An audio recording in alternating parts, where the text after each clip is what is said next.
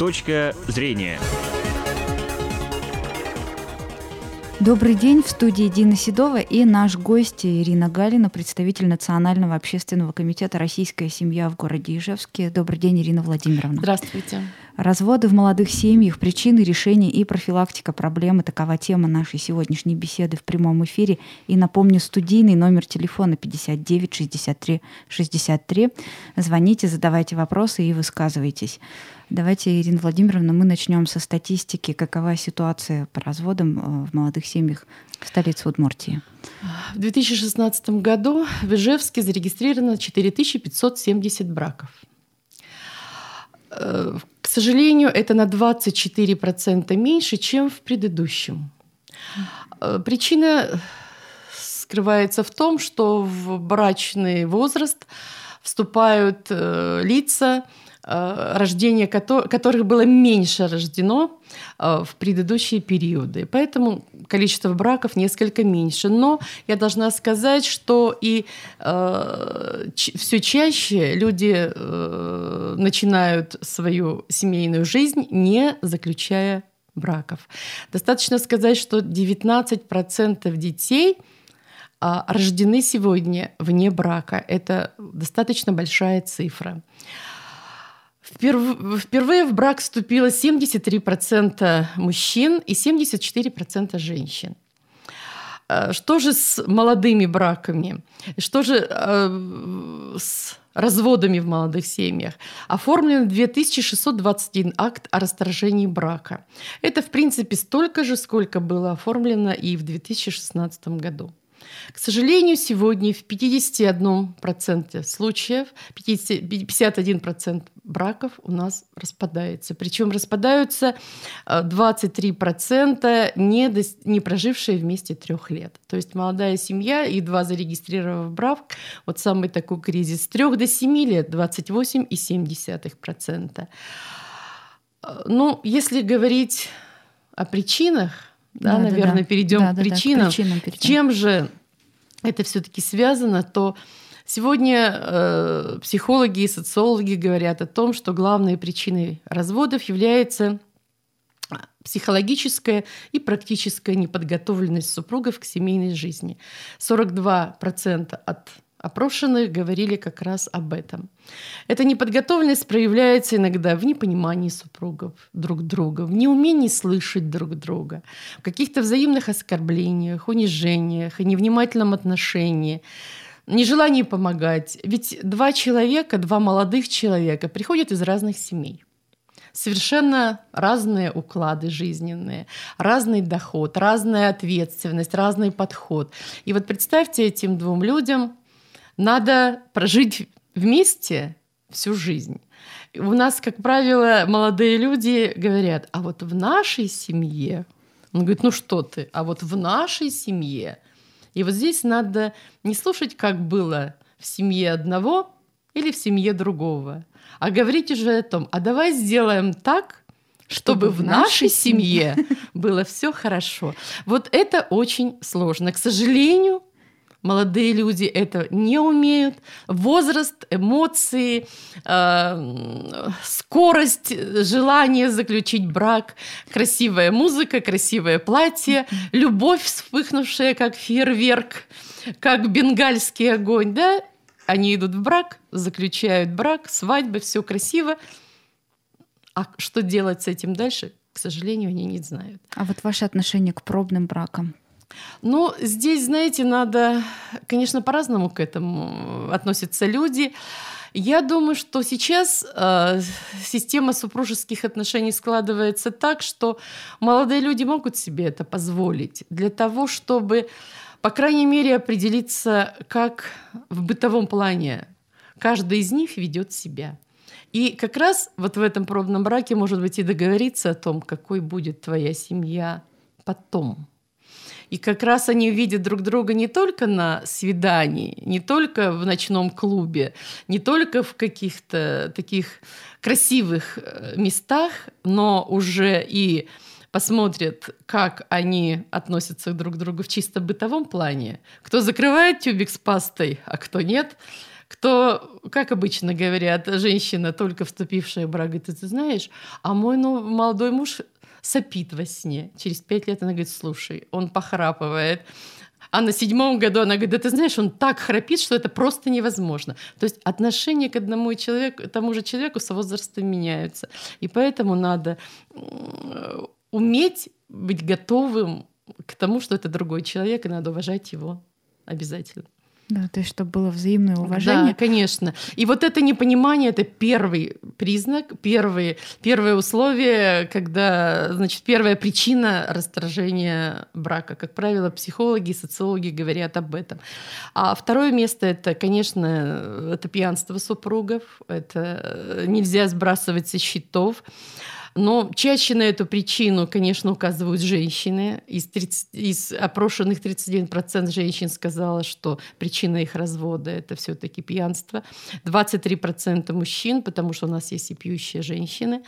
Вот. И третье место — это супружеская неверность. Об этом чаще указывают тоже женщины, пятнадцать процентов и двенадцать процентов мужчин. Но если говорить о супружеской неверности и пьянстве, подчас вот эти две причины — это как бы производная первой. Потому что пьянство не возникает на ровном месте, оно возникает тоже в результате каких-то причин. Либо это наследственно, и тогда уже с этим ничего не сделаешь. Это болезнь, либо это, да. Да, либо это приобретенное от неудовлетворенности, непонимания, каких-то неуспехов в работе. То есть человек приходит и пытается залить свои проблемы алкоголем. При этом, если рядом умный, понимающий супруг, то он из этой ситуации сможет вытащить. Если нет, то извините, там уже придется только расторгать брак. Ну и супружеская неверность там, наверное, тоже. Ведь, как правило, в супружеской неверности виноваты в том числе как мужчины, так и женщины. Да. Вот. Измены происходят у лиц обоего пола. Поэтому здесь тоже, я думаю, что если первая причина — умение и понимание друг друга — так сказать, будет исключена, то не возникнет и неверность. То есть это вот такие основные, а далее идут причины уже менее, наверное, такие серьезные. Это, но хотя тоже оказывающие определенные отношения, это бытовые условия. Очень часто женщины хотят все и сразу. Почему говорю о женщинах? Потому что больше требований, как правило, бытового характера предъявляется женщинами. Это непонимание со старшим поколением. Кстати, старшему поколению тоже нужно об этом думать. Стоит ли вмешиваться в молодую семью и диктовать что-то молодой семье. Лучше как-то направлять, да? Да, ну лучше мудро. Как-то, лучше помогать. Помогать тогда, когда тебя об этом просят. Вот. Помогать тогда, когда кто-то из молодых супругов обратился к тебе за советом, а не так советовать одному, как правило, там свекровь жалуется на сноху, теща на зятя и пошла писать губерния. Тут уже никак ничего не склеишь. Но это опять же речь идет о том, что надо быть очень аккуратным и очень внимательным в высказываниях в отношении супружеской жизни. Ну, у нас уже выстроилась, я знаю, в городе целая концепция, целая программа, да, по тому, как осуществлять профилактику, да, разводов в семьях, не просто вот в самой семье. Да, конечно, и... потому что вот эта самая первая причина, она, конечно, она очень интересует всех, она интересует психологов, социологов, и что самое хорошее, нас интересует молодых людей. И по инициативе Национального общественного комитета «Российская семья» наша общественная организация, общественная организация «Теплый дом», получив поддержку, грант президента Российской Федерации, создала программу. Программу подготовки молодежи и молодых супружеских пар к семейной жизни. Программа очень серьезная, программа больше психологического плана. Программа называется «Формирование семейных ценностей. Профилактика разводов в молодых семьях». Мы ее называем коротко «Строим счастливую семью». Программа — это идея создания школ для молодых семей по подготовке молодежи к семейной жизни. Я сразу оговорюсь, что понятие «школа» сегодня не в том старом рутинном отношении, что школа, мы садим всех за парту, учим, читаем лекции. Нет. Здесь школа – это своего рода такая творческая мастерская, в которой молодые люди путем общения, общения с психологами, специалистами, принятия на себя определенных ролей, участвуя в мероприятиях чисто практической направленности, на повышение как раз компетентности молодежи в вопросах брака и семьи, в вопросах, касающихся осознания собственных целей и задач при построении семьи, умение управлять эмоциями. Это вот мы с вами понимаем, что это очень важно, умение договариваться в паре, умение организовать правильное функционирование семьи, распределение обязанностей. Вот во всех этих вопросах, значит, как раз вот эти творческие мастерские должны и дать людям возможность проверить себя, дать какие-то определенные умения. Главное, что это будет делаться путем психологических игр, путем различных расстановок, путем создания атмосферы понимания вот в этой группе. У нас пять таких площадок, куда могут молодые люди прийти и где получить, так сказать, эти знания. Они различные. Понятно, что для каждого возраста должна быть своя определенная, свой определенный подход, и поэтому они все разные. Но начали мы со школьников, и Дворец творчества юных, и Школа семьдесят, они создают свою площадку для школьников старшего возраста. Старший возраст — это с четырнадцати Ста- лет? Да, это с четырнадцати лет, да, четырнадцать-шестнадцать, вот так вот они должны подобрать ребят. Я должна сказать, что группа набирается из двадцати человек. двадцать-двадцать четыре самое большое. Дальше, конечно, студенчество. Это очень интересная пора. Это как раз вопрос любви, становления, понимания.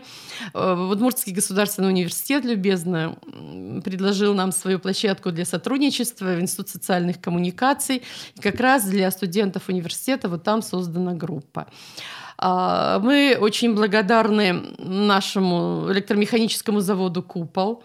Это предприятие, на котором очень активно работают с молодежью. И мы создали там площадку для работающей молодежи. двадцать человек, молодых людей, которые прямо вечером после работы могут пообщаться с психологами, поработать над собой. Для тех молодых людей, которые сегодня работают, учатся на различных предприятиях нашего города, у нас есть такая открытая площадка, молодежный центр «Перспектива ПРО». Раньше этот центр назывался «Центр Надежды». Вот туда мы готовы там принять молодых людей, которые захотят поработать над собой. Сейчас там уже набрана группа, но если у кого-то возникло желание, то он может еще туда обратиться.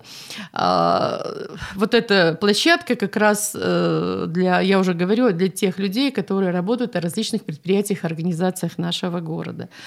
И еще одна площадка, у нас, так сказать, сверхпрограммы. Мы создали ее в Центре психолого-педагогической помощи и содействия. Это для молодых людей, уже оказавшихся в трудной жизненной ситуации. Это женщины, которые у нас проживают в социальном в приюте для жертв насилия. То есть вот это как раз уже та ситуация, когда женщина испытала на себе радости семейной жизни и не смогла с ними справиться. И молодые люди, сироты, лица из числа детей-сирот, которые проживают в социальной гостинице для детей-сирот. Вот с ними тоже психологи будут работать отдельно. Вот такая у нас программа, она будет длиться шесть месяцев. шесть месяцев каждую неделю эти молодые люди будут приходить и работать над собой. Это так называемая у нас общественная школа подготовки молодежи к семейной жизни. А через полгода новый набор? А через полгода снова новый набор. Либо тут, если такая уже необходимость может возникнуть, то вот, допустим, в том же теплом доме туда можно обратиться за консультацией. Там они всегда, вернее, в содействии, они могут обратиться, туда можно обратиться за консультацией, они всегда помогут. И в Центре Надежды всегда помогут, если нужны будут какие-то консультации. Вот. А через полгода, да, через полгода продолжение, этот же проект. И я думаю, что у очень надеюсь, и Управление по делам молодежи администрации города, которое активно с нами сотрудничает в этих вопросах.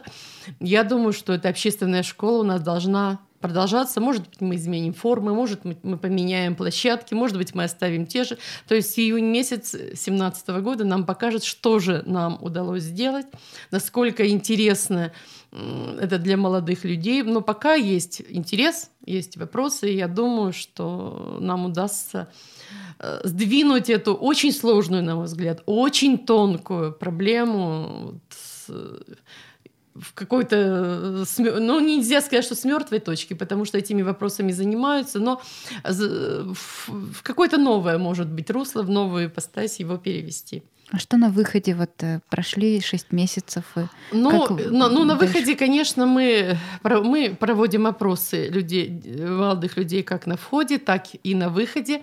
И нам очень хочется надеяться, что, ну, во-первых, мы изменим восприятие, если эти люди сегодня не готовы были к заключению брака, например, или какие-то их проблемы, мы ответим на их вопросы. Мы выработаем определенные навыки у этих молодых людей. Они у себя, вернее, не мы, они у себя выработают определенные навыки. Потому что самое главное, что каждый человек, приходящий на это занятие, он работает над собой. Это, в общем-то, труд. Вот. И они смогут построить счастливую и очень счастливую семью и будут жить очень долго в браке. А в четырнадцать лет не рановато ли об этом задумываться? Может, лучше ну, к ЕГЭ в четырнадцать... готовиться? Нет.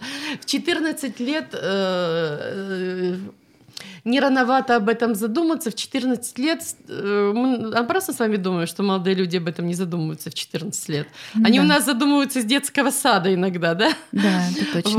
Вот. Только потом в брак почему-то вступают не готовыми, да? Нет. Дело все в том, что школьные психологи, они очень хорошо знают, что такое возрастная психология и как ребенку это подать.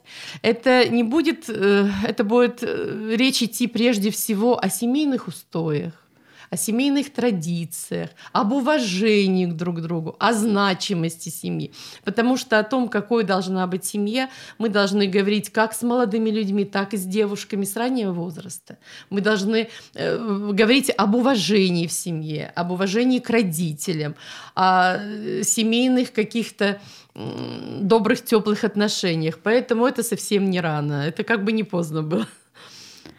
И, на ваш взгляд, типичная ошибка тех, кто решил развестись, какая? Ну, сейчас трудно сказать вот прямо. Вот. Типичная ошибка — то, что люди не смогли договориться, конечно. Люди не смогли договориться. Это самое главное. Потому что э, очень часто... Женщины в пылу своих эмоций, они иногда даже угрожают. Я не сказала, что статистика показывает, что часто инициатором развода бывает женщина, шестьдесят восемь процентов. Угу. Вот. И женщины в пылу раз... эмоций, угрожая разводом, не, не, не, не, не слышат друг друга.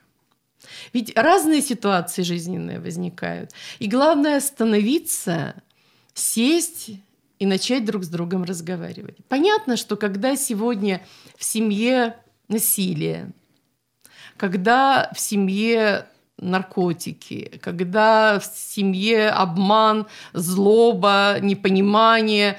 Тут даже задумываться нечего. Ну, мы на этом и завершим очередной угу. выпуск программы «Точка зрения». Я напомню, что сегодня о том, как решается проблема разводов в современных семьях, мы говорили с Ириной Галиной, представителем Национального общественного комитета «Российская семья» в городе Ижевске. Выпуск провела Дина Седова. Всего вам доброго. «Точка зрения».